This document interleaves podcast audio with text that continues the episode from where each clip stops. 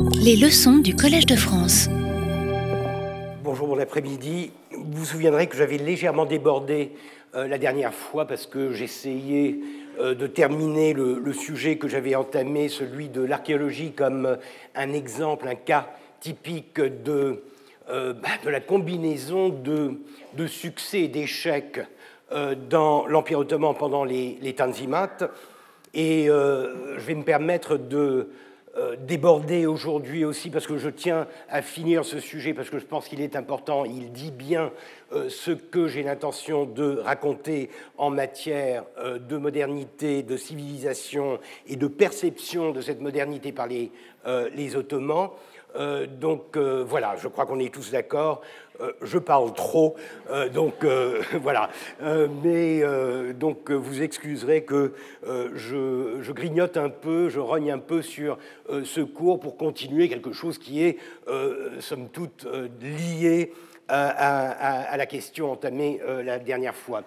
J'ai quand même conservé l'image que j'avais choisie pour le thème de cette leçon, euh, une image que j'aime particulièrement, qui m'a toujours beaucoup fasciné, euh, une image qui est très parlante, même si, euh, comme je vous l'expliquerai, j'étais complètement à côté de la plaque lorsque je l'utilisais il y a de cela quelques années, puisque j'ai découvert que derrière cette, image se, cachait une histoire très complexe, très surprenante, avec des, euh, des hauts et des bas, des euh, rebondissements euh, étranges. Et c'est pourquoi, et comme j'ai découvert ça assez récemment, je me suis dit que c'était l'occasion de tester un peu ces découvertes, c'est un grand mot, mais enfin bon, ces, ces, ces, petites trouvailles devant, devant vous vous voyez euh, à quoi elle ressemble. Il s'agit, et ça reprend le thème euh, d'aujourd'hui,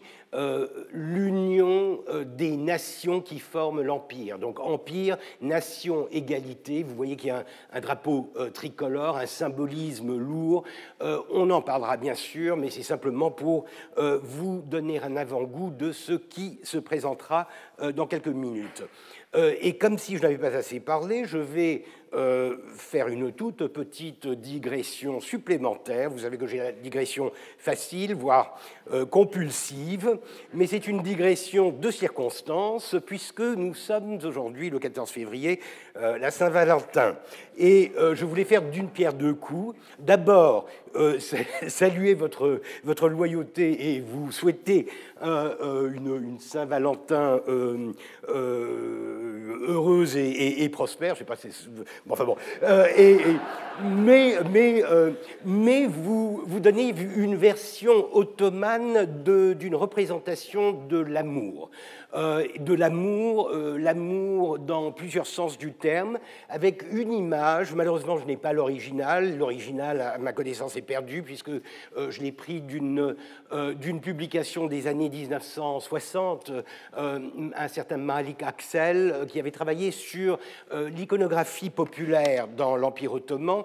Euh, un, ouvrage très incomplet, mais très précieux parce que euh, très peu de travaux ont été faits pour traiter justement de cette question de l'iconographie populaire, de l'image euh, populaire dans l'Empire ottoman. Et pourtant, on sait qu'elle était très présente. Il suffit de, de, tourner les pages de, des voyages de Gérard de Nerval, par exemple, pour apprendre qu'à Galata, à, à Constantinople même, il y avait toute une galerie où l'on vendait des images populaires, des images sur verre, euh, d'animaux mythiques, de femmes serpents, etc.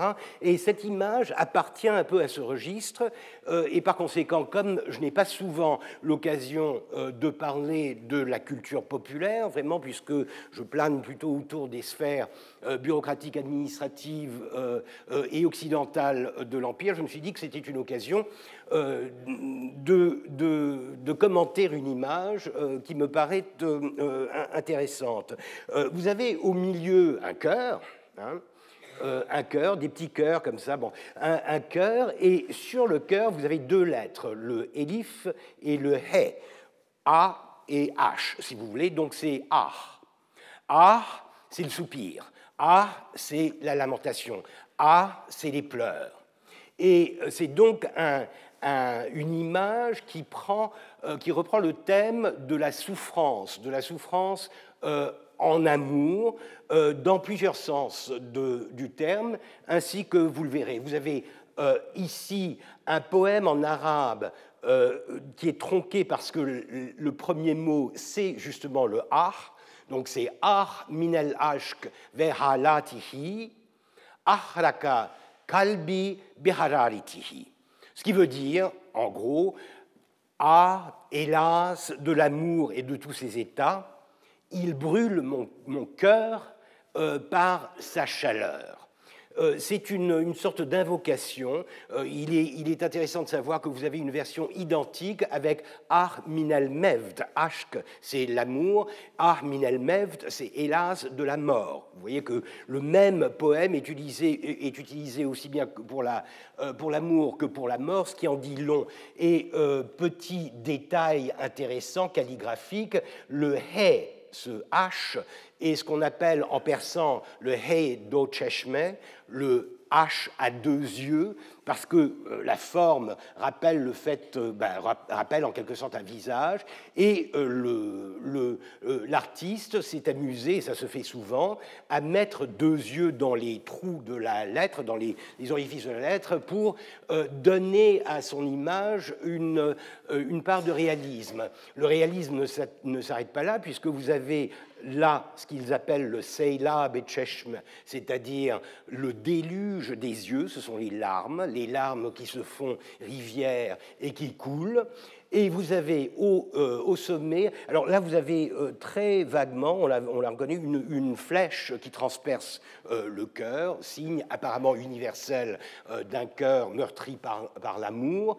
Au-dessus vous avez une sorte de poignard qui est apparemment planté dans le cœur, et la fumée, est-ce vraiment de la fumée N'ayant pas vu l'original, est-ce de la fumée ou est-ce du sang Je ne sais pas, mais vous avez un petit mot qui est marqué dessus, c'est Sevda. Et Sevda ou Kara Sevda, c'est l'amour, c'est l'amour noir, c'est la mélancolie. Donc vous avez quelque chose de, très fort en matière d'image, et puis vous avez les petits cœurs là qui s'enchaînent pour mener au cimetière. Pour mener, là vous avez un cénotaphe, vous avez un cénotaphe, et euh, c'est très surprenant. Euh, il y a marqué Mercad. Mercad veut dire euh, tombe. Euh, donc les, petits cœurs mènent jusqu'à la tombe, et là vous avez un petit poème de nouveau qui dit, euh, voilà, Muhabbet bir beladır şahım, giriftar olmayan bilmez, cefayı çekmeyen aşık sefanın kadrini bilmez. Je traduis, l'amour est une souffrance que seul connaît celui qui l'a vécu, euh, l'amoureux qui n'a pas souffert ne saura goûter au plaisir. Bon, euh, c'est pas ce qu'il y a de plus joyeux, euh, je reconnais, mais en tout cas, c'est une image, à mon avis, très intéressante, et je n'en ai pas vu d'autres. Il y a beaucoup d'images sur le art, etc. Mais cette représentation du cœur, de l'amour, de la mélancolie, de la mort, et le fait qu'on on conjugue en quelque sorte le art sous trois formes. Il y a trois soupirs possibles pour la miséricorde divine, pour l'amour de l'aimer et enfin pour l'espoir de guérison. Euh, c'est un document intéressant, donc voilà, euh, c'était une petite digression. Et puisque je vous disais que euh, je voulais faire d'une pierre deux coups, permettez-moi d'y ajouter un petit gravillon. Ma femme est probablement dans la salle, cachée, bien cachée quelque part.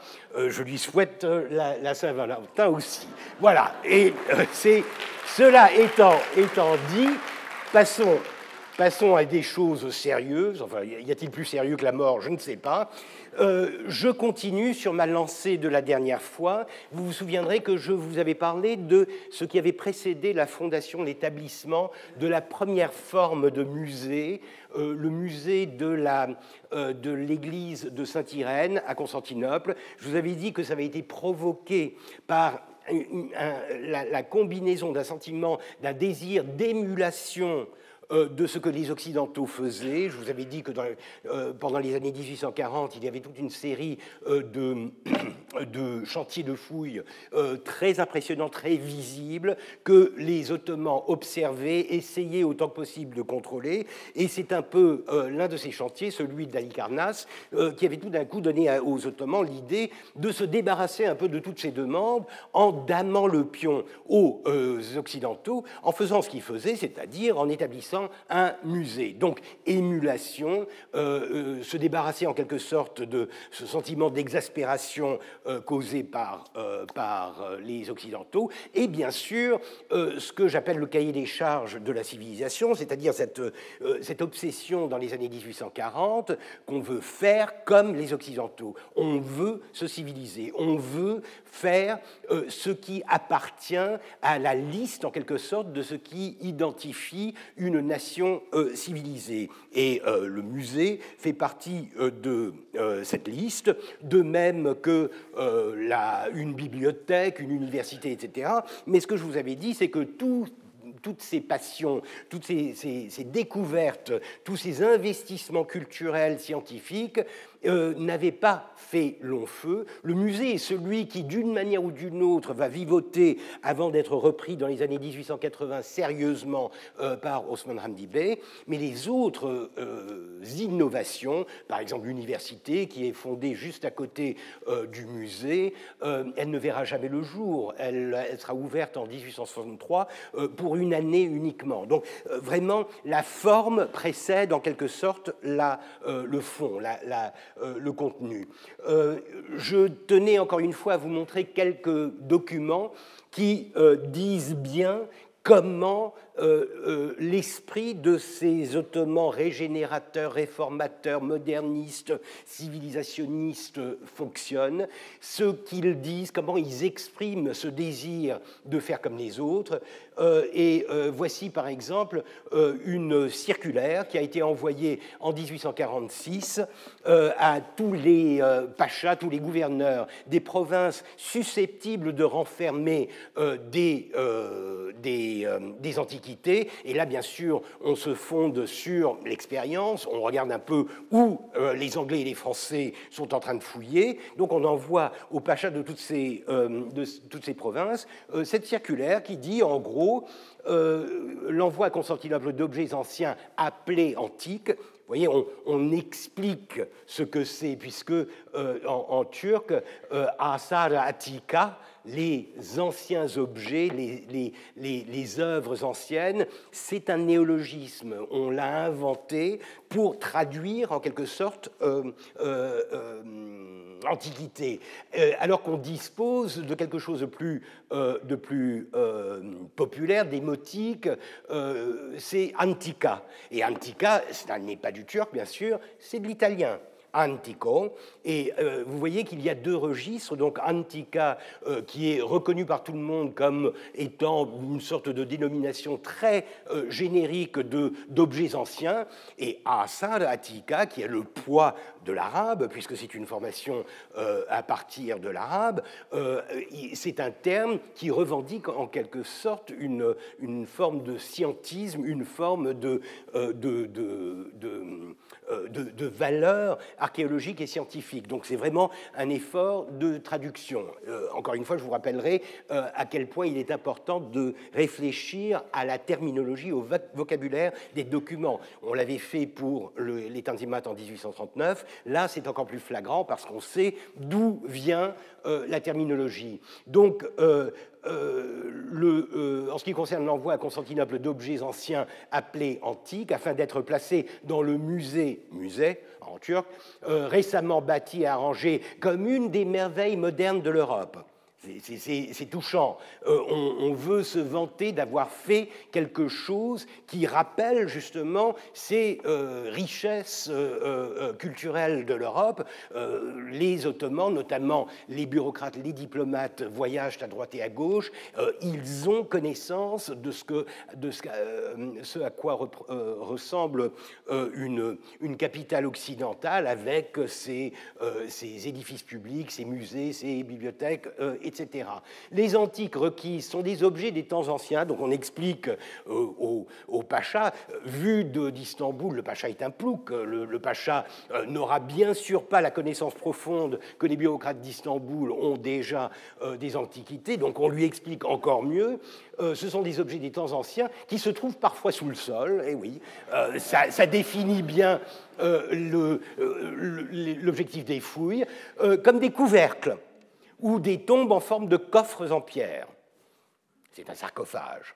C'est un sarcophage. C'est une manière de décrire graphiquement, euh, euh, visuellement, euh, l'un des objets les plus visibles des fouilles à l'époque. il y a des sarcophages. En gros, si vous regardez l'inventaire des fouilles dans, ces années-là, vous avez des statues, des colonnes et des sarcophages, en gros. Donc c'est normal qu'il parle de ça, des tombes en forme de coffre avec des inscriptions autour. Euh, ou des objets taillés dans la pierre avec des figures humaines et animales. Encore une fois, la tridimensionnalité n'existe pas, donc on traduit en fait statue parce qu'on peut par, de la pierre, de la pierre gravée avec des images. Alors ça peut aussi bien être des bas-reliefs, que des euh, statues, mais en tout cas, encore une fois, c'est le descriptif euh, qui l'emporte sur l'analytique, bien sûr, et animal apprécié de tous. Alors l'appréciation de tous, c'est quelque chose, c'est de la rhétorique, mais c'est de la rhétorique qui reprend en fait ce que les Occidentaux sont en train de dire aux Ottomans depuis les années 1820, que ces objets ont beaucoup de valeur, qu'ils sont importants pour la connaissance de l'histoire, la connaissance de la civilisation, etc. Lorsque vous en trouverez, indiquez leur forme et leur apparence, leur technique, leur nom, les parties qui pourraient manquer, le prix qu'on en donne sur place, et s'ils conviennent, euh, ils seront expédiés. Voilà. Donc on leur dit en gros, voici ce qui est une antique, creusez, trouvez, envoyez. Et j'ai un exemple qui dit bien comment ça marche puisque euh, j'ai étudié dans le détail une campagne de fouilles euh, ottomane en 1847, celle d'un certain Zalif Mustafa Pacha qui était gouverneur de euh, Jérusalem euh, juste après euh, l'envoi de cette circulaire. Et dans une de ses correspondances, lorsqu'il parle justement de, des objets qu'il a, qu'il a trouvés et qu'il est sur le point d'expédier à Constantinople, on voit bien qu'il a suivi les instructions au pied de la lettre une antique en marbre vieille de 3600 ans. Hein, on, on, lui a demandé de décrire découverte au lieu dit d'Ascalon. Ascalon, c'est Ashkelon aujourd'hui, euh, dans, dans, la bande de Gaza, au nord de la bande de Gaza, en Israël aujourd'hui, dans les environs de Gaza, ayant été en fin de compte apporté après bien des dépenses. Alors ça, bien sûr, c'est pour, euh, pour euh, obtenir une compensation. il veut être défrayé de ses dépenses. Il apparaît selon l'opinion des consuls se trouvant ici. Donc il est allé tout de suite consulter les consuls à Jérusalem, ce qui déjà déjà euh, montre bien qu'ils ont cette, euh, cette idée, euh, parfois fausse, que les Occidentaux savent très bien de quoi il s'agit. que cette pierre, décorée de trois humains et de divers animaux, est fort précieuse et que si elle était vendue, elle pourrait atteindre la valeur de 2 à 3 000 bourses, ce qui représente une belle somme, environ 13 500 livres sterling de l'époque. C'est énorme, c'est une grosse somme. Alors, bien sûr, est-ce vrai euh, Ce qui est exceptionnel dans la documentation, euh, euh, comparé au, reste de la documentation ottomane, cette correspondance est accompagnée d'un dessin. Et un dessin extrêmement détaillé, très bien fait, probablement par un artiste local, probablement par un artiste chrétien local, qui décrit les trois humains et les animaux. Donc euh, on sait exactement à quoi ressemble euh, l'objet, et ensuite on a, et c'est ça qui est, euh, très intéressant, on a le petit rapport de ce qu'en ont dit les, consuls et les experts occidentaux. Voilà. Cette antique a 3600 ans, et le sphinx qu'on y voit était un beau monstre qui se tenait au sommet d'une montagne élevée près du pays d'Istef, Ainsi qu'on le voit, il avait la tête et le corps d'une femme, des pattes de chien, des griffes de lion et des, ailes d'aigle. Et ce sphinx posait une question aux voyageurs qui passaient par là et tuaient ceux qui ne trouvaient pas la réponse. Et la question était quel est donc l'animal, euh, je crois que vous la connaissez, qui a quatre pattes le matin, deux à midi et trois le soir. La souffrance infligée par ce sphinx était telle que Kraun, roi d'Istef, promit euh, qu'il donnerait sa fille Yokasti en mariage à quiconque tuerait ce monstre. Alors, deux choses. Alors, vous avez bien sûr compris, Istef, c'est Thèbes, euh, euh, c'est Créon, mais en fait, c'est pas Créon, c'est pas grave. Mais, euh, et, et Jocaste, bien sûr, on la donne pas en mariage, en fait, on tue son mari pour l'épouser quand on est son fils. Bon, c'est beaucoup plus compliqué. Mais ce qui est fascinant, c'est que, primo, je vous rappelle l'image, pour raconter cette histoire, il faut vraiment n'avoir vu que ça. Et, je crois que ça prouve que euh, j'ai tendance à casser du sucre sur le dos des, Ottomans. Euh, euh, franchement, les consuls, les, consuls français, britanniques et, autrichiens à, Jérusalem, apparemment, ça ne volait pas beaucoup plus haut, puisque on, voit bien qu'ils se sont reportés sur la seule histoire, le seul mythe qu'ils connaissaient. Ils se sont dit ah ben voilà le Sphinx, le Sphinx, Oedipe, etc. On va lui raconter l'histoire d'Oedipe, alors qu'en fait cette histoire, euh, c'est la découverte sur Naxos de euh, d'Ariane, qui a été abandonnée par Thésée euh, et qui est surprise par deux satyres de, de, Dionysios. Bon, c'est une, une, histoire complètement différente. C'est un fragment de, de, de, sarcophage, bien sûr, mais pardon, voilà, voilà. Euh, pour vous expliquer un peu euh, la, chose. Mais ce qui est encore plus surprenant, c'est que l'objet que j'ai retrouvé dans les dépôts euh, du musée archéologique d'Istanbul, l'objet est un objet très quelconque. C'est un, un, fragment de sarcophage romain de la fin du IIe siècle de notre ère. c'est donc 3600 ans, il dit, où ils disent n'importe quoi. Euh, dire qu'il euh, valait euh, je ne sais combien de milliers de bourses, ça aussi c'était ridicule, mais vous voyez que le peu d'informations dont ils disposaient leur suffisait à broder autour de l'importance qu'on sentait qu'Istanbul donnait à ce genre de découverte et à la constitution d'une collection à, Istanbul. Alors bien sûr, cette collection, elle ne va pas faire long feu, puisque le musée, il sera visité en 1947 par le sultan lui-même, euh, de passage parce qu'il est en train de faire restaurer euh, la mosquée euh, à l'époque de Sainte-Sophie, mais à partir de 1948, plus rien. Lorsque Albert Dumont visite ce musée en 1868, c'est un chaos complet. Euh, et par conséquent, personne n'y est vraiment admis. Euh, euh, ça a été complètement, c'est un feu de paille. C'est une, un projet de civilisation qui n'a pas vraiment démarré et qui est resté dans un état végétatif pendant, pendant des années.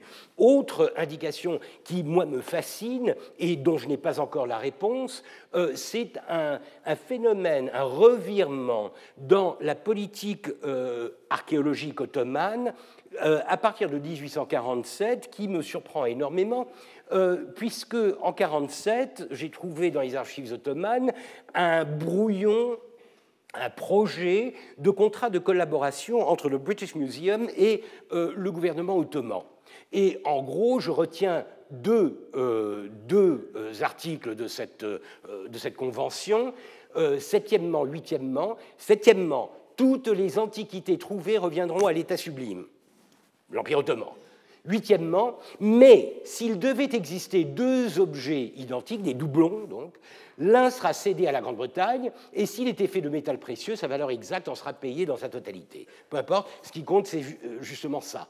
En gros, c'est un, un système pas vraiment de partage, puisque les Anglais ne retirent que des doublons. Le reste reste sur place, reste, est acquis par le musée.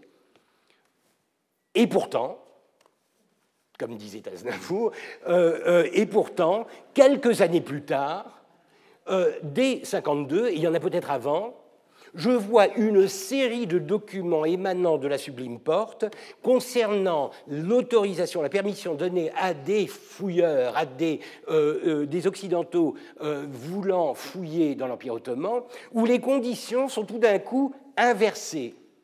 C'est-à-dire, euh, en 52 pour Bagdad, c'est euh, euh, Botta qui est en train de fouiller à Khorsabad. Voici les conditions qu'impose le gouvernement, à condition que les objets uniques leur soient remis aux Français et que l'un de ceux trouvés en plusieurs exemplaires revienne au sultanat lui-même.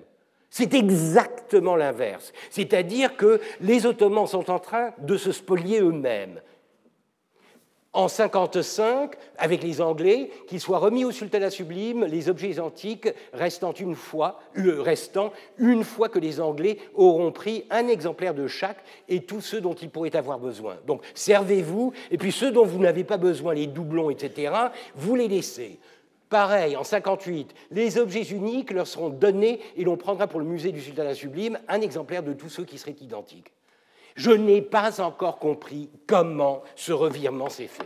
C'est-à-dire que là, vous avez quelque chose. Est-ce vraiment euh, euh, une sorte de machiavélisme euh, presque démoniaque des, diplomates britanniques, français qui ont, qui ont réussi Je ne sais pas. Je ne sais pas. Toujours est-il que ce qui était parti en 1947 sur une base, somme toute, tout à fait acceptable pour le partage euh, et, pour la définition des conditions de fouille dans l'Empire ottoman, avait dégénéré au bout de quelques années en un système d'exploitation qui lésait systématiquement les Ottomans et enrichissait euh, les euh, collections occidentales. À tel point que en 1868, donc 21 ans après la convention qui n'a pas, à mon avis, euh, été ratifiée avec euh, le British Museum, c'est un, gouverneur, le gouverneur d'Aiden, donc d'Izmir si vous voulez, euh, qui en 68, voyant euh, euh, James Wood euh, qui, fouille à Éphèse, voyant James Wood expédier des wagons entiers, parce qu'il y avait déjà une ligne de chemin de fer entre Kassaba et Izmir, des wagons entiers de pierre. De, de, marbre provenant d'Éphèse, il se dit tout d'un coup, mais c'est pas possible, d'autant plus qu'ils sont censés nous en laisser quelques-uns. Et rien. Et quand même, il a tout d'un coup une illumination. Il dit s'il est vrai que la règle a été adoptée pour les individus effectuant des fouilles en quête d'antiquité, selon laquelle l'un des objets trouvés en double est remis au musée de l'État sublime et que les autres, trouvés en un seul exemplaire, leur sont abandonnés, il est inutile de rappeler que de tels doublons ne sont trouvés que fort rarement et que la plupart sont uniques.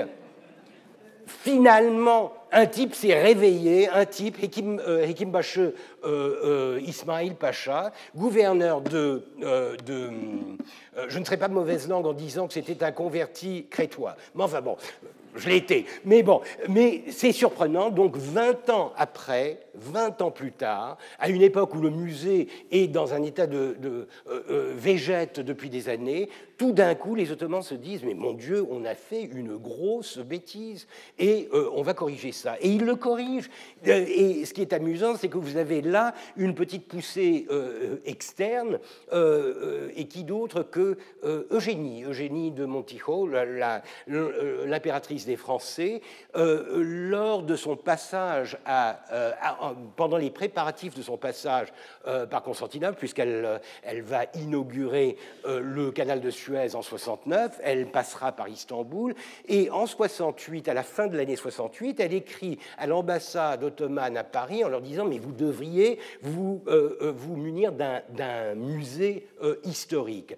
Et c'est juste à ce moment que le Vali, le gouverneur d'Izmir, d'Aydin, est, en train, est, en train de d'essayer de, secouer un peu la bureaucratie pour qu'ils se rendent compte de ce qui, ce qui, se passe. Et par conséquent, il y a au début, tout au début de l'année 1869, en janvier, euh, un texte du premier règlement des antiquités sort du Conseil d'État. Le Conseil d'État, finalement, prend cette affaire en main et le résultat sera une, une première réglementation qui ne sera pas vraiment euh, respectée, mais qui, en tout cas, reprendra le principe de ce que les produits des fouilles restent ottomans et que par conséquent, il n'y a que le sultan pour pouvoir agréer à la cession de certains objets. Le problème, c'est que tous les diplomates obtiendront cette, euh, euh, cette, autorisation du sultan euh, et que par conséquent,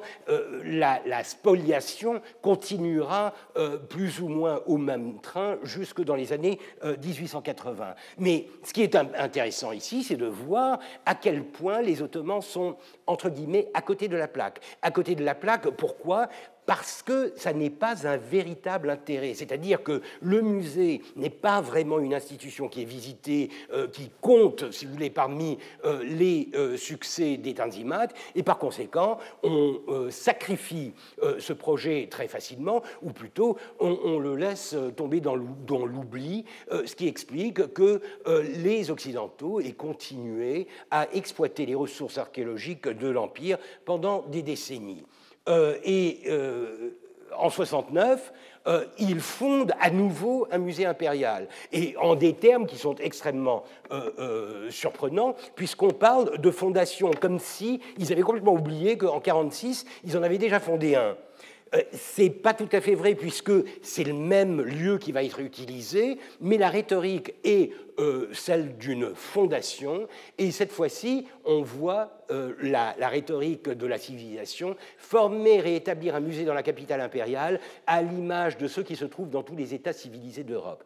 Quand vous dites ça, et les Ottomans le disent souvent, ce qui se fait dans les États civilisés, ce qui se fait dans c'est une, une, une sorte d'aveu en quelque sorte, du fait qu'ils ne se considèrent pas encore civilisés, ils sont sur la voie de la civilisation et que par conséquent, euh, il y a une sorte de, de, mea culpa euh, assez naïf euh, qui sous-tend toutes ces activités culturelles et, et, scientifiques. Et malheureusement, chasser le naturel, il revient au galop. Euh, on, voit que dans les années 50, l'institution qui réussira le mieux en matière de je ne dirais pas muséographie, mais en tout cas d'exposition, c'est euh, le musée des anciens costumes, El Bisei Atika, les anciens costumes, euh, qui est fondé en 1852. Pourquoi? Parce que le touriste veut ça. Le touriste euh, vous vous souviendrez de qui était dégoûté de voir euh, tous les Ottomans en redingote, euh, et en pantalon. Il, avait la nostalgie des grandes moustaches, etc. C'est pareil pour tous les touristes. Ils arrivent à Istanbul, ils visitent la ville et ils sont dégoûtés de voir que, en gros, énormément de, de, de, de l'environnement leur rappelle n'importe quelle ville d'Europe. Et par conséquent, ce qu'ils veulent, ben, c'est la couleur c'est les costumes, et par conséquent, on fonde euh, un musée qui reprend en fait les janissaires, qui reprend ceux qu'on a sacrifiés à la modernité en 1826, ceux qu'on a bannis, ceux dont la mémoire a été euh, euh, effacée, damnatio memoriae, ceux que l'on a traités de vampires et de tous les noms, tout d'un coup, on les ressuscite. Pourquoi? Parce que c'est quelque chose qui vend. C'est quelque chose que le public occidental euh, euh, euh, attend, de, attend, voir et voudrait voir à Istanbul. Et comme il ne le voit plus dans l'armée, dans la rue, etc., on lui crée une sorte de petit musée des costumes anciens. Et je me suis amusé à faire de la statistique à partir des, des, autorisations, des permissions données par la Sublime Porte à des visiteurs occidentaux par le truchement des ambassades à Constantinople, pour essayer de voir ce que les gens visitaient. Et voici les résultats. En gros, vous avez le palais impérial, alors il ne visite pas tout, mais euh, avec une autorisation, on voit un peu du, euh, euh, trésor, on voit la cour, on voit...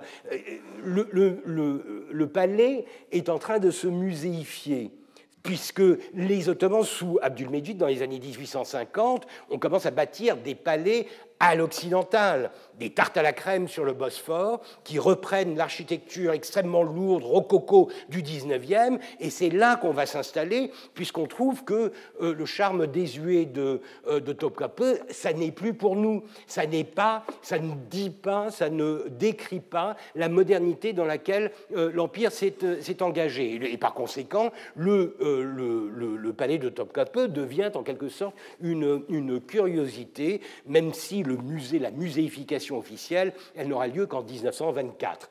Euh, Sainte-Sophie, bien sûr, c'est l'obsession de tous les Occidentaux qui viennent ici. Et bien sûr, c'est Sainte-Sophie parce que c'est Sainte-Sophie, parce que c'est la fin de Byzance. enfin, c'est pas la fin de Byzance, mais c'est Byzance, euh, etc. Et, puis, euh, le musée des costumes anciens. Ensuite, vous avez l'Arsenal qui vient en quatrième place. Et quand je dis l'Arsenal, c'est justement Sainte-Irène. Mais ce qu'il voit à l'Arsenal, ce n'est pas les antiquités, qui sont dans l'atrium euh, bien caché au fond du bâtiment, c'est la nef principale qui est recouverte de, euh, euh, d'épées, de, sabres, de bannières, de, de lances, de, cuirasses, etc. C'est un musée du Moyen Âge, en quelque sorte, comme on les aime en Occident, comme on les, on, les fait en Occident. Et là, euh, lisez Nerval, lisez Gautier, lisez tous les voyageurs qui ont laissé des traces de leur passage à, Constantinople dans les années 1850. on leur donne le sabre, soi-disant, de Mehmet II, euh, etc. Donc c'est une sorte de Disneyland pour le touriste en quête d'émotions de, de, fortes et d'exotisme, euh, qui reprend en quelque sorte le thème euh, de ce musée des costumes anciens. Et par conséquent, le musée des Antiquités, personne n'en parle, personne ne le voit. Et en fait, même pendant sa période de gloire, dans les années 1890-1900, sous la férule de Osman Bey, le musée impérial, qui a déjà l'aspect d'un musée de, euh, de, belle carrure, euh, du calibre des musées occidentaux, personne ne le visite. Il n'y a pas de visiteurs. C'est le rêve de tout conservateur. C'est un, musée sans, euh, sans visiteurs. Ce n'est vraiment que vers les années 1910 qu'on commence à avoir euh, des écoliers, etc. Et c'est surtout sous la République euh, qu'on verra, le développement. Et dernier point, et je passe à mon image, dernier point, si vous faites la statistique des visites aujourd'hui à Istanbul, vous verrez à peu près la même distribution pour à peu près les mêmes euh, objectifs, c'est-à-dire le palais de Topkapi, euh, les Turcs y voyant la gloire nationale de leur passé euh, dont, que, que l'on fait mousser de plus en plus depuis une dizaine d'années, Sainte-Sophie, bien sûr, parce que c'est le fruit de la conquête, et beaucoup de Turcs revendiquent sa reconversion euh, au statut de mosquée. Par conséquent, euh, même si on le visite en tant que, euh, musée, on a le, dans le fond de la pensée l'idée que c'est le droit de l'épée. Le droit de l'épée, c'est une conquête, c'est un trophée.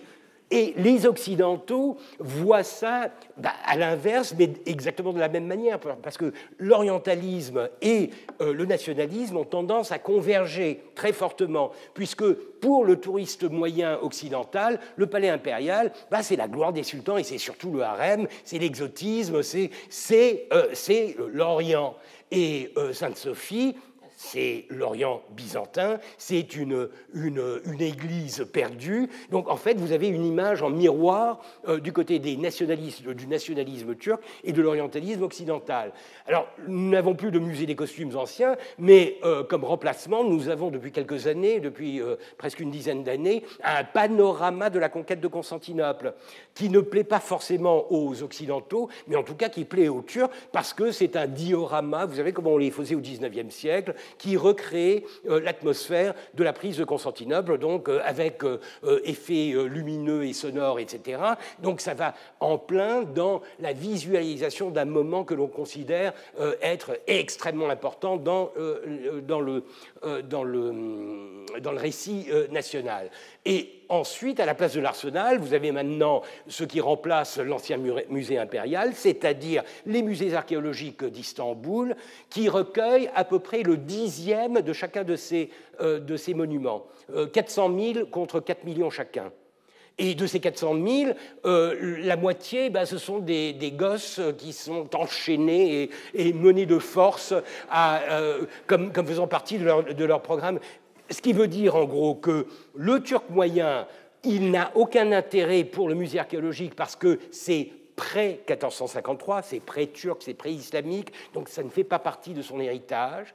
Et pour les Occidentaux, il n'y a, euh, a, pas de curiosité non plus, puisque la Turquie est censée euh, euh, donner l'archéologie à l'état brut des sites, Éphèse, Nemrut, euh, euh, Milet, Didyme, Prienne, etc. Mais on n'attend pas des Turcs qui fassent un musée. Les musées, c'est pour l'Occident. Les musées, c'est pour Berlin, c'est pour Londres, c'est pour, euh, pour, Paris. Donc là aussi, vous avez une sorte de convergence d'une vision nationaliste et d'une vision orientalistes, il faut le dire, euh, qui finissent par avoir le même effet euh, et qui reproduisent malheureusement euh, ce qui était un,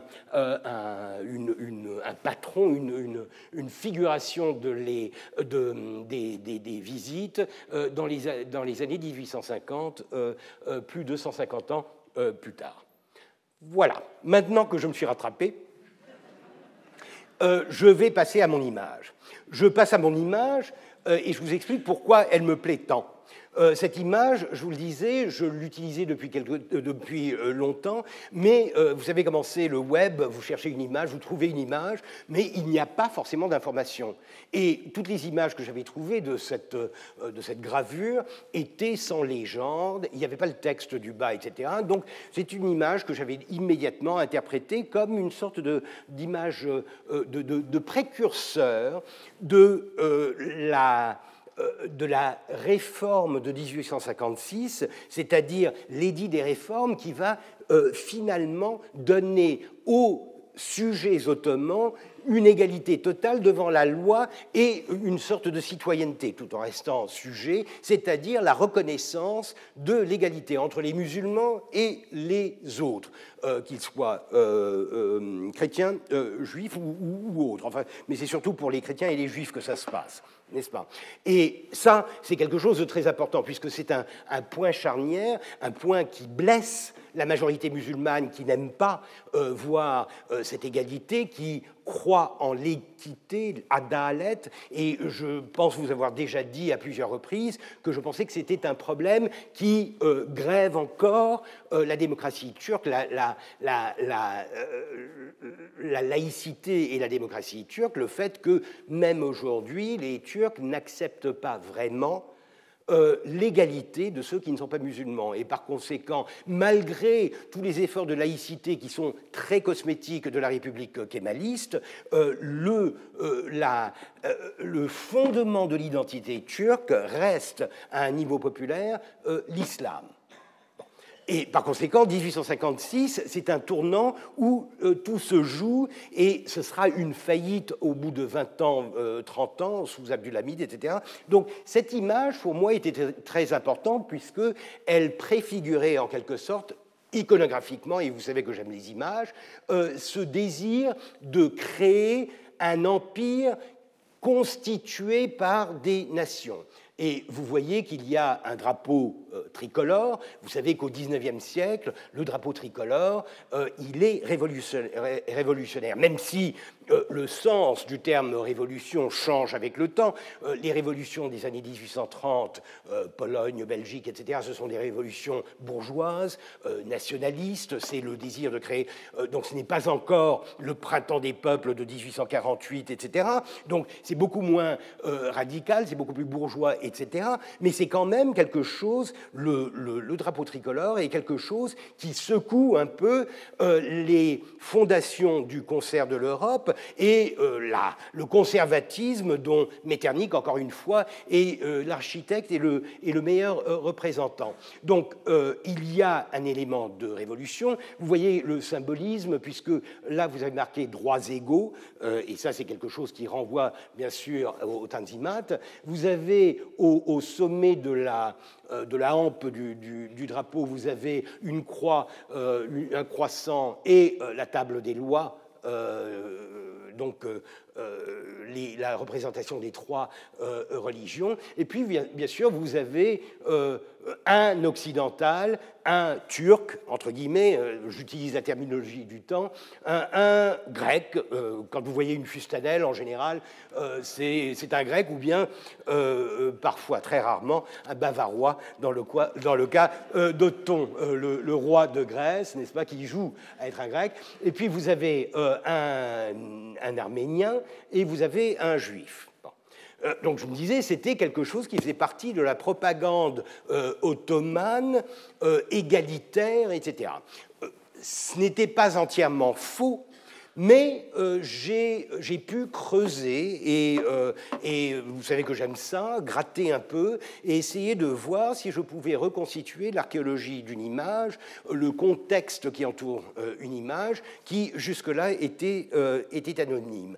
Pour commencer cette investigation, j'ai eu un, un, un, coup de chance en faisant la connaissance d'un collègue qui est musicologue et qui travaille sur la, sur la musique occidentale qui s'intéresse à l'Orient, et notamment à Liszt, euh, qui, euh, qui, est passé à, à, Constantinople dans les années 1840. Et c'est lui qui a découvert euh, dans. À, je ne sais pas si vous connaissez Bagnères, attendez, Bagnères de Bigorre. Ah, vous connaissez, bon, d'accord. Bagnères de Bigorre, grande métropole des Pyrénées, où en 1832, euh, se fonde euh, une compagnie musicale, euh, celle des chanteurs montagnards d'Alfred Roland. Tout un programme. Et ces chanteurs montagnards montent leur affaire euh, donc ce sont des, euh, c'est un peu comme les Corses apparemment, ils chantent. Euh, la montagne, ça donne, ça donne envie de, chanter, j'imagine. Et, ce sont des gens qui chantent, qui s'organisent en, en, espèce de société et de troupes, et qui se lancent dans une, c'est le terme utilisé, une odyssée euh, qui les amènera jusqu'en Égypte, en Terre Sainte, à Constantinople, en Grèce, euh, et ensuite ils rentrent en, France. Euh, et, cela dans, dans, les années 1845. Et ce, cet Alfred de Roland tenait une sorte de registre, une sorte de, cahier, une sorte d'agenda de ce voyage où il collait euh, des images, des documents, etc. Ce que les, Anglais appellent un scrapbook, un, livre de souvenirs en quelque sorte, où il collait euh, des traces en quelque sorte de euh, ses pérégrinations à travers la Méditerranée et le Proche-Orient.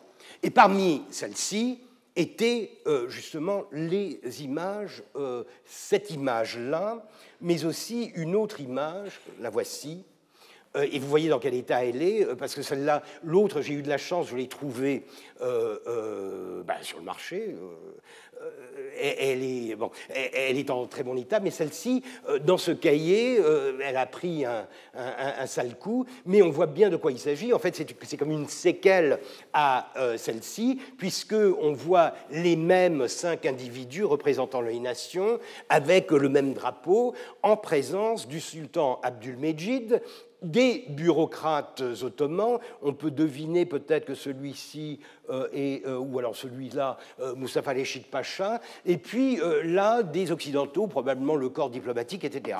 Et on, lit, on lit le sultan recevant les députés des diverses populations qui demandent des droits égaux. C'est écrit en gros, là.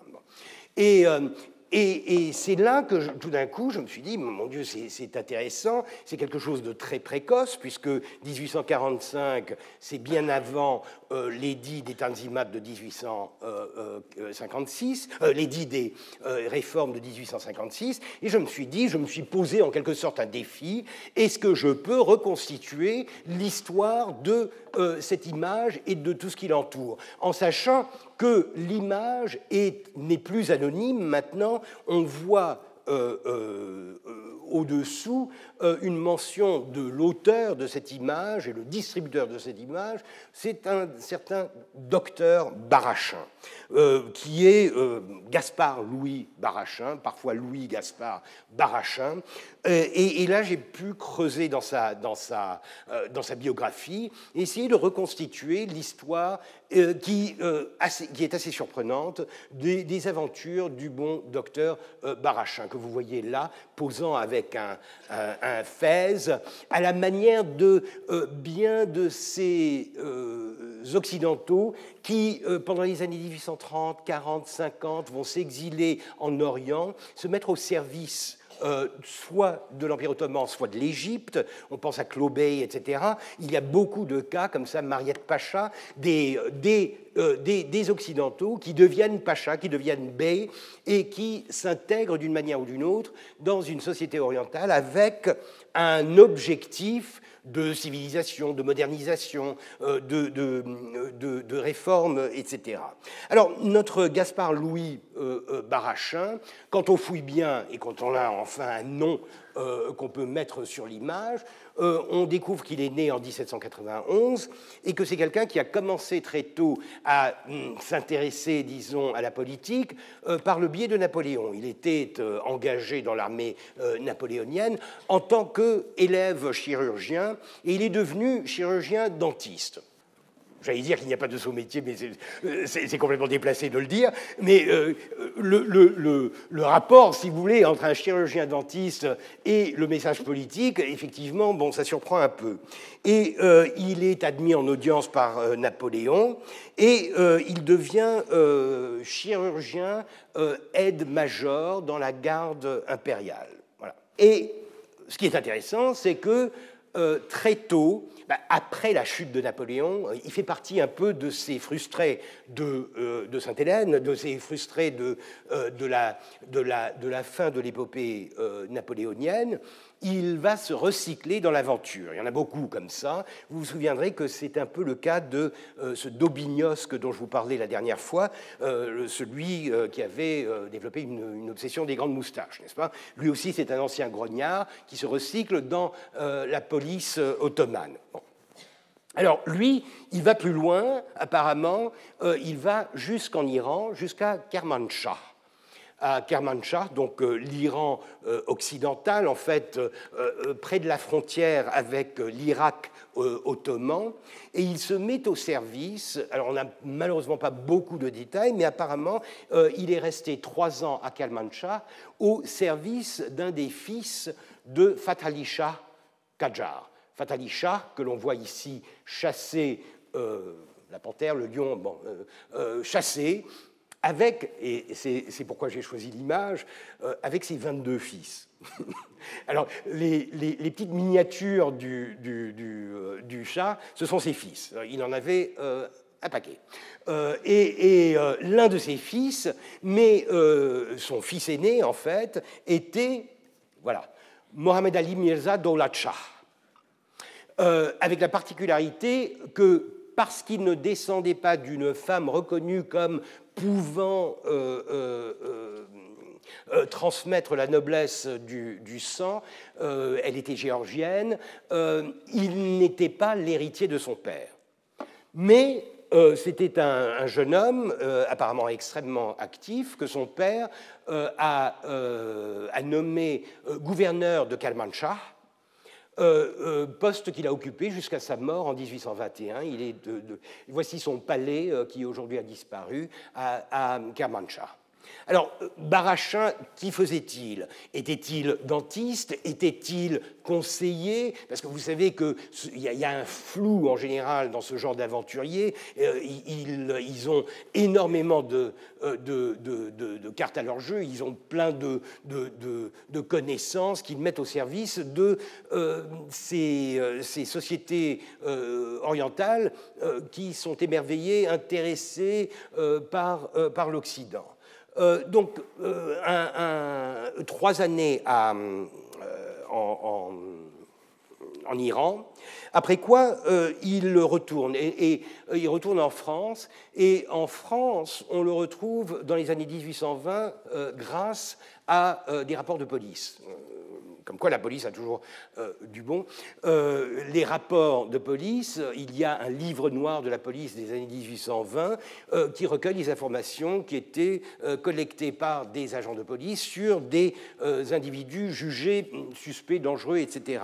Et Barachin en faisait partie, non qu'il fût vraiment violent, mais il était libéral, ce qui, dans les années 1820, euh, était déjà euh, assez, euh, assez mauvais. Et il y a un rapport, et ça je pense que c'est la clé du mystère, un rapport qui le place à Bagnères à Bagnères, où apparemment, c'est les conclusions du, du, du policier, il se trouve pour administrer des soins à des gens qui prennent les eaux puisque Bagnères est une ville d'eau.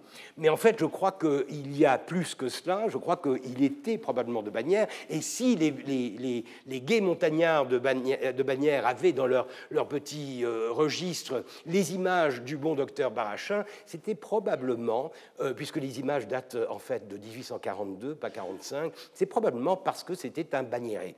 Et euh, là, bon, mais ça, euh, c'est pour la petite histoire.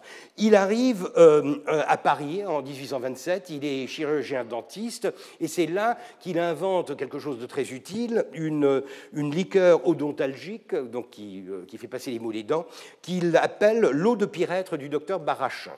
Pour ceux que ça intéresserait, le pyrètre, Tanacetum cinerarifolium, c'est un insecticide naturel euh, que les poilus utilisaient pendant la Première Guerre mondiale, euh, donc euh, contre les poux contre les poux.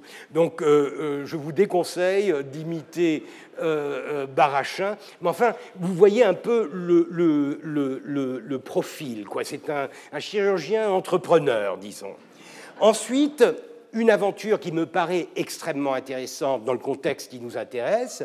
Il se retrouve dans les années 1830 catapulté euh, en Algérie. Euh, L'Algérie vient d'être euh, occupée par les Français. vous connaissez peut-être l'épisode du coup d'éventail dont le Dey euh, d'Alger frappe le consul français en 1827 et qui devient le prétexte pour l'occupation de toute euh, l'Algérie par euh, les Français. La prise de Beaune, etc. Bon, le début des pages coloniales de, la France. Des représentations extrêmement chauvines, il faut le dire, des, Arabes fuyant devant les armées de la France, etc. Et euh, Barachin joue un rôle intéressant euh, en Algérie puisqu'il est à euh, Oran et il est sous-intendant civil. Et c'est là qu'il apparemment s'intéresse à la politique et à, au sort des populations indigènes, comme on disait à l'époque, et seulement il a un conflit qui l'oppose à un certain où est-ce qu'il est Voilà. Un, certain euh, Xavier Boyer, connu comme Pierre le Cruel, un ancien de, des guerres napoléoniennes euh, qui a fait des siennes en, Espagne, euh, qui a opprimé les guerrieros espagnols, etc., et qui, qui qui dirige la ville d'Oran. C'est le, gouverneur militaire d'Oran. Et euh, Barachin, du moins c'est ce qu'il dit, il perd son poste de sous-intendant à cause d'un conflit avec euh, Boyer.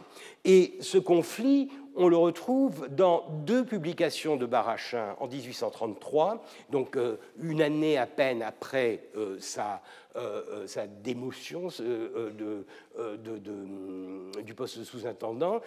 une note traduite de l'arabe de, des, des, plaintes de la population d'Oran adressées aux membres de la Chambre des députés et un discours préliminaire euh, sur euh, les euh, considérations qui doivent servir de base au système administratif propre à la régence d'Alger. Je vous rappelle que Alger n'est pas encore une colonie, c'est la régence d'Alger qui est sous occupation militaire, etc. Et Barachin s'engage très fortement dans la défense des droits, des libertés et de la dignité des Algériens. Alors, il a ses propres distinctions, les Arabes, les Morts, les Kabaïls, il parle de Kabaïls, les Kabyles. Bon, euh, mais euh, il défend en gros la nécessité d'abandonner cette euh, conquête oppressive de l'Algérie la, et de passer à un système plus juste, plus, plus, plus humain. il est notamment écœuré par le fait que l'orientalisme euh, dit toujours que ces Arabes n'ont ni foi ni loi et que par conséquent, euh, ce que la France leur apporte, c'est euh, la civilisation à travers la loi, à travers l'administration, etc. Il va jusqu'à tricher par l'étymologie et dire charte en arabe, charte, c'est euh, il regarde dans un dictionnaire, toute condition formulée, stipulée, toute proclamation du gouvernement euh, au peuple et dans lesquelles, euh, laquelle des engagements sont pris. c'est une charte en arabe, conventio, pactum, lex, stipulatio, conditio. Et, dit-il, cela prouve que les Arabes avaient le terme de charte bien avant nous, oubliant que charte en français, il vient de Chartres, en ancien français, qui vient de Carta Cartula en latin et qui vient de Chati en grec. Aucun rapport. Mais ça vous donne une idée un peu de la manière dont il veut défendre les intérêts euh, des, euh, des, populations euh, algériennes. Et euh, voilà ce qu'il dit, par exemple, je vous cite, après le, siège d'Oran, par exemple, voilà ce qu'a produit le gouvernement du Sabre, un gouvernement oppresseur, antipathique à tous les intérêts civils. En fait, ce qu'il propose, et euh, les habitants d'Alger qui signent cette pétition demandent qu'ils soient reconnus comme des individus libres et en fait qu'ils soient même reconnus comme des Français. C'est un point très intéressant puisqu'on sait que les Algériens musulmans n'auront jamais la nationalité. Ils auront la nationalité mais pas la citoyenneté française. Même après la création des départements, vous avez une transition douce qui est faite pour les juifs algériens avec la loi Crémieux de 1870 qui leur donne automatiquement la nationalité française mais pour les musulmans, il faut en fait qu'ils renient leur religion et qu'ils prêtent serment aux principes de la République, euh, etc. Donc ça ne se fait pas. Et ça, je trouve que c'est encore une fois très intéressant, puisque immédiatement, je me place dans une, vision comparative de euh, phénomènes qui se passent au même instant en Orient, chez les Ottomans, et euh, en Afrique, euh, chez les Français. Et c'est quand même surprenant, c'est une question qu'on ne pose pas vraiment, mais ce que les Français, les Anglais, les grandes puissances demandent aux Ottomans, et ce qu'ils imposeront aux Ottomans en 1856, c'est-à-dire l'égalité de tous les habitants de l'Empire, c'est quelque chose qu'eux-mêmes n'appliquent pas à leurs colonies. Il y a quand même une ironie euh, assez, assez grosse à cette distinction entre le droit colonial, le droit de la métropole à définir la citoyenneté dans les limites de euh, ces territoires et euh, d'y admettre des gens qui sont triés sur le volet ou des colons qui sont établis dans les colonies, et euh, se tourner vers les Ottomans et leur dire bah, vous, vous devriez reconnaître l'égalité et par conséquent la citoyenneté, suggestion euh, de, tous vos habitants, indépendamment de leur race, indépendamment de leur, de leur religion. Et Barachin, du coup, devient un, type intéressant. Il appartient, si vous voulez, à cette mouvance qui est très typique des années 1830-40. Euh, c'est un peu du saint-simonisme. Euh, vous connaissez les Saint-Simoniens euh, qui développent une sorte de philosophie mystico-religieuse du développement et de la civilisation et qui veulent, notamment parce qu'ils sont chassés de France, veulent l'exporter en Orient. ils iront en Égypte. Ces deux que, viennent des idées assez originales, telles le percement de, l'isthme de Suez, etc. Vous avez un exemple flagrant qui est celui euh, du père euh, enfantin, euh, Prosper enfantin, le chef de la religion, dans les années 1830, et lui, dans les années 1840, ira en Algérie pour s'opposer à la conquête qui continue, et cette fois-ci sous, euh, la, euh, sous la, la, la, présence très violente euh, bah, d'un autre père, le père Bugeaud. Bugeaud, le, le, général qui va obliger Abdelkader à se soumettre, etc., et qui est connu pour la violence de ses persécutions contre la population locale. Donc, je n'ai jamais trouvé de connexion entre Barachin chirurgiens dentistes, grognards, euh, euh, etc., et les Saint-Simoniens, mais le profil, il est là, c'est-à-dire que c'est un, un, éclairé ou un illuminé un peu euh, qui, qui veut transformer le monde autour de lui et qui trouve en Orient une terre fertile pour ce genre d'expérience. Cependant, il rentre en France, une fois chassé d'Oran, et en, France, pardon, euh, euh, il, il, redevient bah, entrepreneur. Euh, entrepreneur. En 1835, on le voit fonder, je cite, une compagnie, attendez, une société en commandite par action au capital de 100 000 francs, dont l'objectif est je cite, la création à Paris d'un établissement où l'on formera des gardes malades qui seront envoyés auprès, et eux, hein, euh, auprès des malades à Paris et dans les villes environnantes, et la confection, la location et la vente de toute fourniture et objets nécessaires aux malades. En fait, je trouve que c'est génial, c'est quelque chose, je n'ai pas euh, fait l'histoire de la médecine et des soins médicaux en France, mais ça me paraît, en 1835, euh, une proposition assez euh, révolutionnaire, et je ne sais pas, en tout cas, elle ne semble pas avoir pris, puisque on le voit assiéger le ministère des Affaires étrangères pour se faire accepter comme chef de mission en Perse. Euh, donc on voit bien qu'il ne réussit pas vraiment en France et, encore une fois, il préférerait plutôt aller euh, en, Perse. Il écrit, voilà, sa, signature, le docteur Barachin, il écrit au maréchal de Soult, qui est le, ministre des Affaires étrangères à l'époque, et euh, il est soutenu par le, duc d'Orléans le duc d'Orléans, Henri V, le, fameux fils aîné euh, de, euh, Louis-Philippe.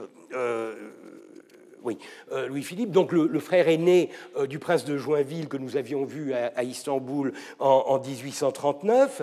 Et finalement, au bout de cinq ou six années euh, d'insistance, de persévérance, il finit par décrocher l'autorisation de se rendre en Perse à la tête d'une mission dont euh, l'objectif n'est euh, vraiment pas spécifié. On apprend d'ailleurs qu'en 1831, il avait déjà envisagé d'aller en Perse et son projet était d'armer les Iraniens contre la Russie pour créer une diversion pour euh, sauver les Polonais qui étaient en train euh, de subir l'oppression des, Russes. Donc, encore une fois, toujours prendre la défense du, plus faible, des, plans stratégiques internationaux, mondiaux, etc. Un type étrange. Et finalement, en 1837, il parvient à décrocher cette autorisation et il va visiter toutes les, académies, les sociétés savantes, etc., pour, pour obtenir leur aval, en quelque sorte, pour pouvoir monter son expédition. Seulement, encore une fois, il semble avoir mêlé les affaires aux idéaux, puisqu'il a fondé euh, le, 1er, novembre 1837 une société au capital de 40 000 francs pour financer son entreprise. Mais euh, cette société, elle finit mal puisque Delavigne et Pillot Deby, qui sont ses associés, ont été effrayés de l'extension que M. Barachin paraissait vouloir donner aux opérations et spéculations pour lesquelles il s'était associé. Suivant eux, M. Barachin aurait conçu depuis le pacte social l'idée de fonder une nouvelle ville en Turquie, et il recruterait, pour arriver à ses fins, des architectes, des savants, des artisans, et comme il faut songer à l'avenir de la colonie, des femmes et des enfants. Les co-associés de M. Barachin ont calculé que les 40 000 francs ne suffiraient pas, etc. Et euh, donc la, société est dissoute. Donc euh, ça ne marche pas, mais Barachin s'en va quand même, et il arrive à euh, Constantinople en 1838, au printemps 1838, probablement à la fin du mois de mars.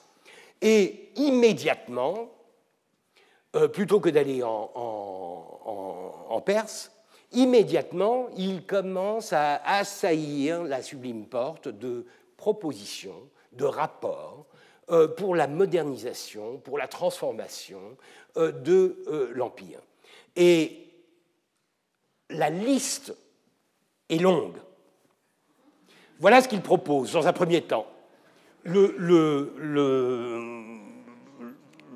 le, 4 avril, je crois, le 7 avril 1838, euh, voilà ce qu'il écrit à Mustafa Reshid Pacha.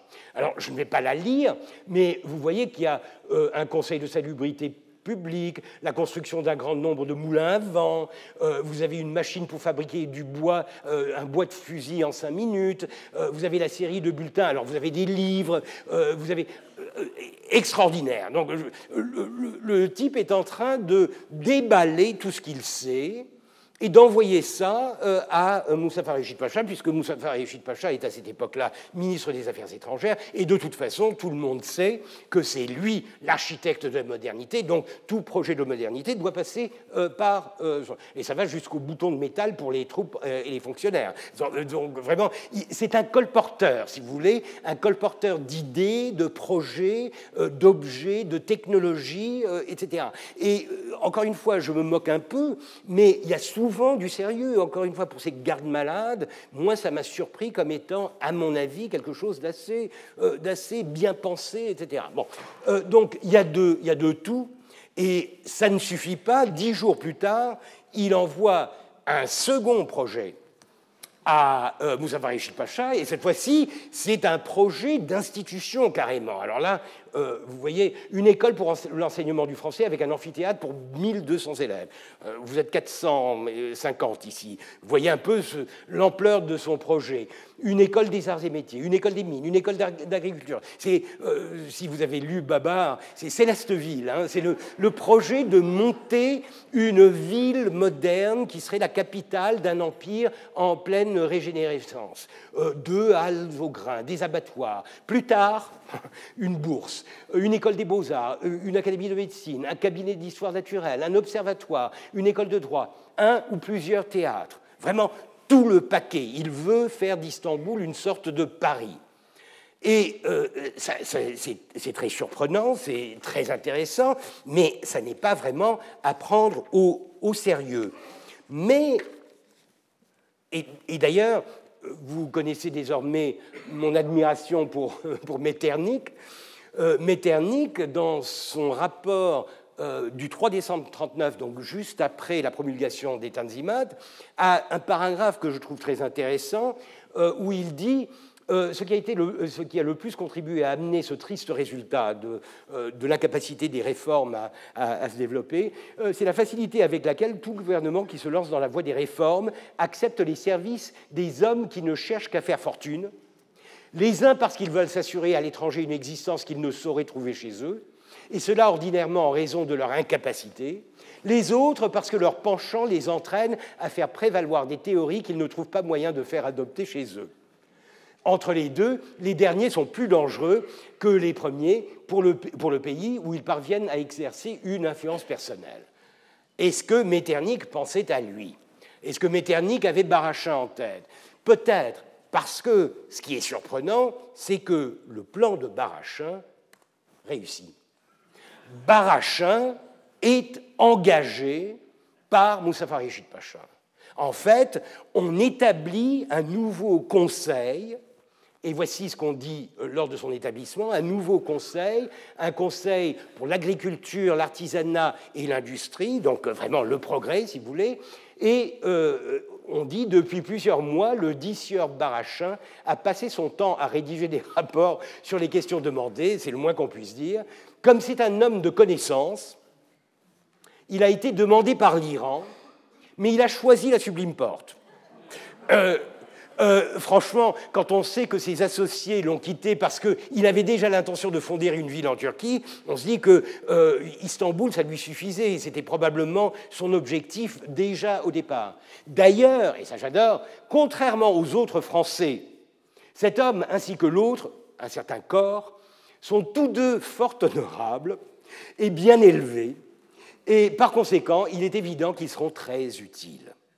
Donc, à peine un mois après son arrivée, il est recruté, engagé par le gouvernement ottoman et la Gazette officielle, le Takvim Vekai, annonce euh, le 7 juillet la création d'un conseil privé, euh, Mejlis Marsus, euh, chargé de promouvoir l'agriculture, le commerce, l'artisanat et l'industrie,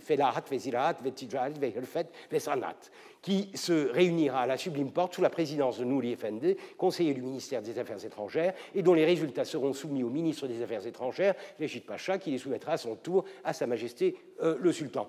Euh, Barachin n'est pas cité, Barachin n'est qu'un des cinq membres de ce conseil, mais il est là il est là, il a réussi son coup, il s'est euh, implanté. Et la, euh, son obsession des rapports euh, prend de l'ampleur, puisque ce qu'il avait soumis à Alégide Pacha, ça n'était qu'une liste. Maintenant, il commence à développer des rapports sur chacun des points qu'il avait proposés. Et là, il y a certains trucs qui sont, qui sont assez évidents les considérations statistiques. C'est intelligent parce qu'il met face à face, dans ce rapport, les statistiques françaises, qui sont assez bien connues, et les statistiques, ottomanes qui ne sont pas très connues, pour montrer à quel point le potentiel de l'Empire ottoman est sous-utilisé. La surface, la population, et là, évidemment, il y a une différence énorme entre une France je dirais pas surpeuplé, mais bien peuplé, et euh, un, empire ottoman qui a l'air d'un désert comparé. Et, ça, c'est le genre d'argument qui, effectivement, pour les Ottomans, euh, euh, a du concret, a une, une portée concrète, des considérations politiques, je reviendrai là-dessus, des considérations philosophiques sur la création et la destruction considérées comme éléments de prospérité dans un État, alors là, euh, il explique en gros que ça, c'est un argument qu'il utilise pour convaincre les Ottomans d'accepter la destruction et le remplacement de certaines institutions par des nouvelles, et que par conséquent, c'est de la destruction créative, etc. Réflexion sur l'organisation d'un service général de santé, bon. Colonie militaire, agricole et industrielle, je reviendrai là-dessus. Projet de règlement sur la création d'une pharmacie centrale, bon. Projet de règlement pour la propagation de la vaccine c'est ce qu'on l'appelait à l'époque dans l'Empire ottoman, la quarantaine, bon, question sur la compatibilité ou non-compatibilité des fonctions publiques avec des entreprises commerciales. Intéressant. Donc, est-ce que. Bon. Et euh, un projet d'organisation de l'administration de la santé euh, euh, militaire. Des, des, projets qui sont parfois un peu loufoques, parfois des, des, évidences, mais parfois qui m'intrigue par la similitudes, les, ressemblances avec certains documents qui paraîtront en 1839. Nous sommes encore en 1838.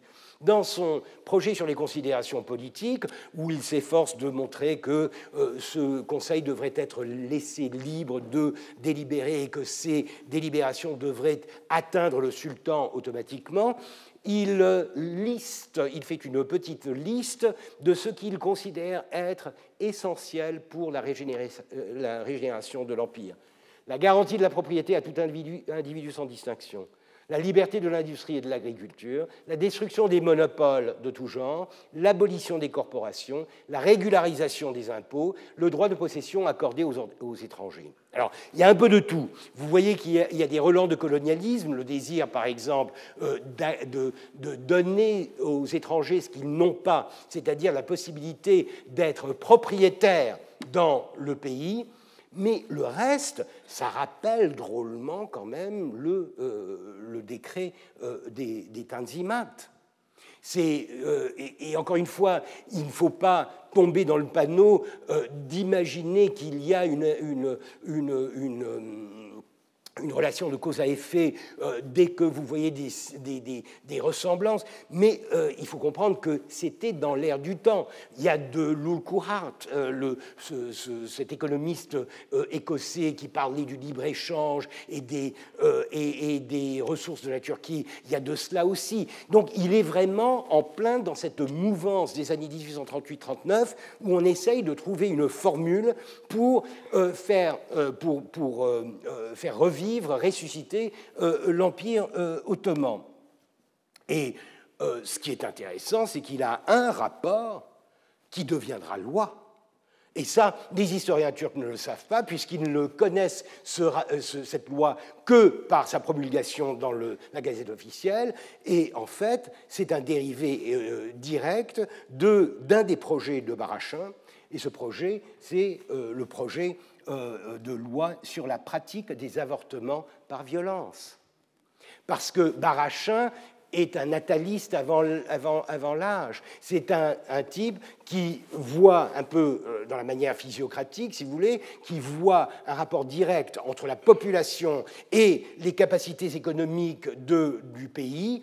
Il prône la multiplication de la population et par conséquent, il constate qu'en en, Turquie, comme il dit, les avortements sont pratiqués sans euh, le moindre problème et dans des nombres euh, impressionnants. Et par conséquent, l'un de ces rapports à l'interdiction euh, des avortements.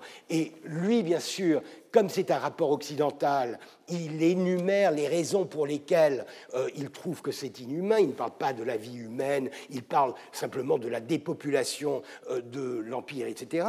Euh, tandis que le texte de la loi utilisera plutôt des arguments moraux, religieux, parlant de iskat jenin, c'est-à-dire l'avortement comme étant en fait pratiquement un infanticide, etc. Mais c'est lui c'est lui. Euh, euh, euh, et, et, par conséquent, c'est un de ces rapports qui va jusqu'au bout, parce qu'il se plaint constamment dans, ses, dans sa correspondance avec les ministères à Paris, il se plaint du fait qu'il y a énormément de bureaucrates, d'hommes d'État, qui essayent de bloquer les projets de ce nouveau, de ce nouveau Conseil. et son autre projet, c'est donc cette, cette colonie militaire euh, agricole et industrielle. En gros, il s'agirait de réunir une petite armée, euh, environ 500 hommes, euh, armés, un peu de cavalerie, beaucoup de fantassins, leur donner un territoire d'environ euh, une lieue carrée, donc à peu près 15 km carrés, euh, leur donner des moyens de faire fructifier euh, la terre avec alors des, poules, des coques, des, des vaches, etc. Et à partir de la deuxième année, d'y inclure des femmes pour continuer la reproduction de cette société. Et ça, c'est quelque chose qui est très en vogue en Europe à l'époque. C'est le modèle des des phalanstères, des familistères, de, Fourier, euh, ces sociétés idéales qui essayent de recréer dans un environnement euh, champêtre une sorte de commune euh, qui va euh, être autosuffisante, qui va se suffire à, elle-même et qui va, euh, d'une certaine manière, optimiser ses moyens de reproduction, de production, etc. Alors ça, c'est un projet lui, il dit que tout le monde a été très intéressé, mais ça, c'est un projet qui ne passe pas. Donc, on n'a pas de retombée dans la législation ottomane ou même dans les, commentaires. De toute façon, Barachin n'apparaît pas souvent dans les, sources ottomanes, plus tard, mais différemment. il n'y a pas de, reprise de, ce, projet un peu loufoque, qui reprend donc les, les, principes de, Barachin, de, Fourier. Et dans une lettre au, maréchal de Soult, le, euh, ministre des Affaires étrangères, voici ce que dit Barachin. La charte, ça c'est en novembre 1939, euh, donc euh, quelques jours euh, quelques semaines après la promulgation euh, du, décret des, Tanzimat, la charte octroyée avec une si généreuse chaleur par le sultan Abdul-Mejid et proclamée par son illustre ministre Rachid Pacha n'est rien autre chose que le procès verbal de la première séance de notre Conseil d'utilité publique, rédigé par M. Corr sur les bases posées dans mes mémoires, moins ce qui concerne les étrangers et quelques détails que vous trouverez résumés dans mon second mémoire qui a pour titre Considération politique. Donc il se considère euh, père, en quelque sorte, euh, euh, de la, des Tanzimat. Je ne dis pas qu'il l'est, mais je dis que dans cette vaste discussion que nous avons dans l'historiographie ottomane entre les influences locales, Naqshbandi, etc., et puis le volet occidental avec Palmerston, avec Ponsonby, avec Moussa Reshid,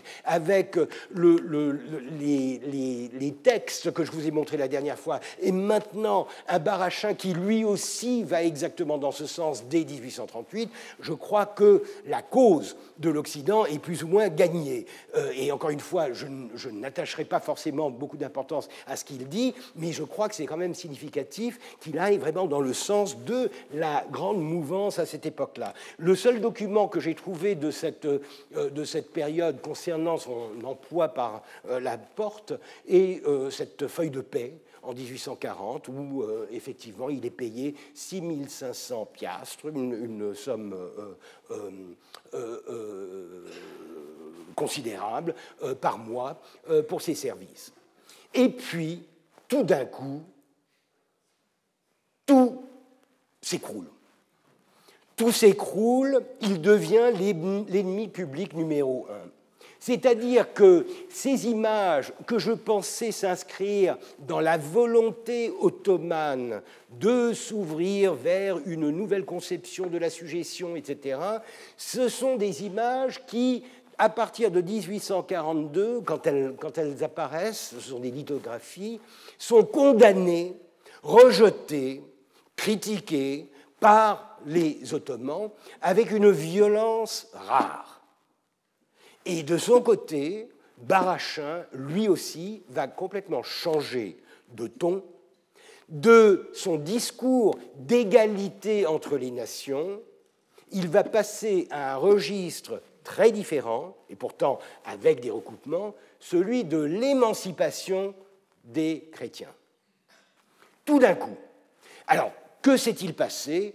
Je ne sais pas encore et je ne le saurai probablement pas la semaine prochaine. Mais, je ne le sais pas encore, mais ça vaut la peine de... et, là, quand vous regardez euh, le, le, texte, la légende de, son, de ses lithographies, vous voyez qu'il en est encore, en 1842, il en est encore, j'ai perdu le petit bouton, je ne sais pas, euh, il en est encore à parler euh, d'égalité civile et politique des populations, liberté religieuse complète, euh, séparation du spirituel et du temporel, laïcité en quelque sorte, et ça il y tient toujours, droit de possession accordé aux étrangers. Mais en tout cas, il parle de la régénération de l'Empire ottoman, consacrée et assurée par ses principes, et euh, son, sa devise, c'est l'union fait la force, et pluribus unum. Donc c'est encore un discours qui est positif, qui va dans le sens de la régénération, etc. Et pourtant, en 1841, en juillet 41,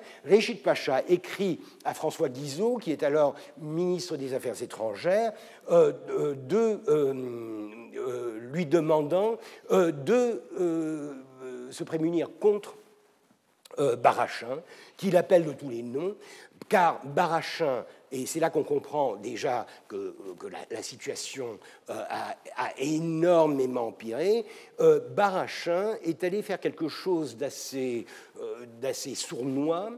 Il va dévoiler que euh, Moussa Pacha est en fait l'auteur euh, d'une plaquette qui a été publiée euh, en 1839 et qui est pleine de commentaires extrêmement acerbes envers Mahmoud II, pas très, pas très, euh, pas très étonnant, et envers sa propre euh, population. Le dogme religieux des Ottomans, étroit et exclusif, ne peut former qu'une société en état d'hostilité avec tout ce qui n'est pas musulman et la, constitue, euh, euh, constitue uniquement pour la guerre. Alors, est-ce vraiment Réchid Pacha? Je n'en suis pas sûr. Mais c'est vrai que quand on voit la manière dont il critique euh, Mahmoud en parlant euh, d'un enfant gâté, euh, ça, rappelle un peu son mémoire qui se trouve dans les archives de Lord Palmerston en, Angleterre. Et en gros, ce que Barachin va faire, c'est qu'il va publier, et cette gravure, cette lithographie, je ne l'ai pas trouvée, une lithographie qui apparemment donne les deux profils de Barachin lui-même et de Réchid, avec en dessous euh, ces citations-là du statu quo euh, d'Orient, où euh, le texte est attribué explicitement à Moustapha Réchid Pacha. Et alors là, bien sûr, c'est la crise. C'est la crise et c'est la rupture, c'est le divorce. Et c'est là que euh, euh, Moussa Barishid Pacha va intenter un procès en diffamation contre Barachin, qu'il va plus ou moins gagner, mais enfin, euh, il va en cassation, etc. Il va continuellement euh, envoyer des, euh, des, plaintes au ministère français des Affaires étrangères, pour qu'on interdise les publications de, et les lithographies de, Barachin. Et Barachin, de, ce côté, de, son, pardon, de son côté, va devenir de plus en plus méchant. Méchant parce qu'il va créer alors, il avait déjà créé en 1942 euh, le, euh, le, journal euh, oriental, la, pardon, la revue orientale, qui était la revue, mais apparemment, je n'en ai pas trouvé un seul exemplaire, c'est cette revue qui donnait en annexe ses lithographies. Le conservateur européen, ça, c'est en 1800, que je dise pas de bêtises, ça doit être marqué là, 1842, vers la fin de l'année 42. c'est un numéro d'essai mais ce qui est intéressant, c'est de lire un peu ce qu'il propose. En gros, plutôt que de vous le lire, je vais vous le montrer. Voilà ce qu'il propose. Il propose que l'Empire ottoman soit réduit à une Ottomanie, Osman, Osman, Osmanie, plus l'Empire.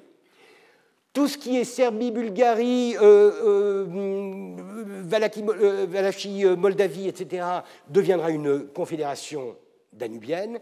La Grèce sera agrandie avec l'annexion de Crète, de l'île de, Crète, euh, de la Thessalie, de la Macédoine, euh, bref, c'est la Grèce d'aujourd'hui, pratiquement. L'Empire arabe, c'est ce qu'il appelle la Nouvelle-Égypte, qui va euh, s'étendre vers les régences barbaresques. Et enfin, un royaume catholique de Syrie et de Chypre, qui va, euh, bah, c'est le Grand Liban, c'est la Syrie et le Grand Liban. Il y a, beaucoup euh, des, projets des années du, début du XXe siècle, et, par conséquent, il est en train, il ne parle plus de la régénération de l'empire, il parle en fait tout simplement de la partition de l'Empire ottoman, de la destruction de l'Empire ottoman, au nom de l'émancipation des euh, populations soumises à son joug. Alors, j'ai encore quelques images que je vais vous montrer. Euh, il va dans la Gazette de France, qui est une gazette, qui est une, feuille royaliste, légitimiste, il va publier un supplément qui euh, est un énoncé de son programme, et c'est un énoncé extrêmement fort. Les Turcs sont incivilisables par eux-mêmes. Hein, donc vraiment, euh, on, est, passé à un registre, à, un ton complètement différent.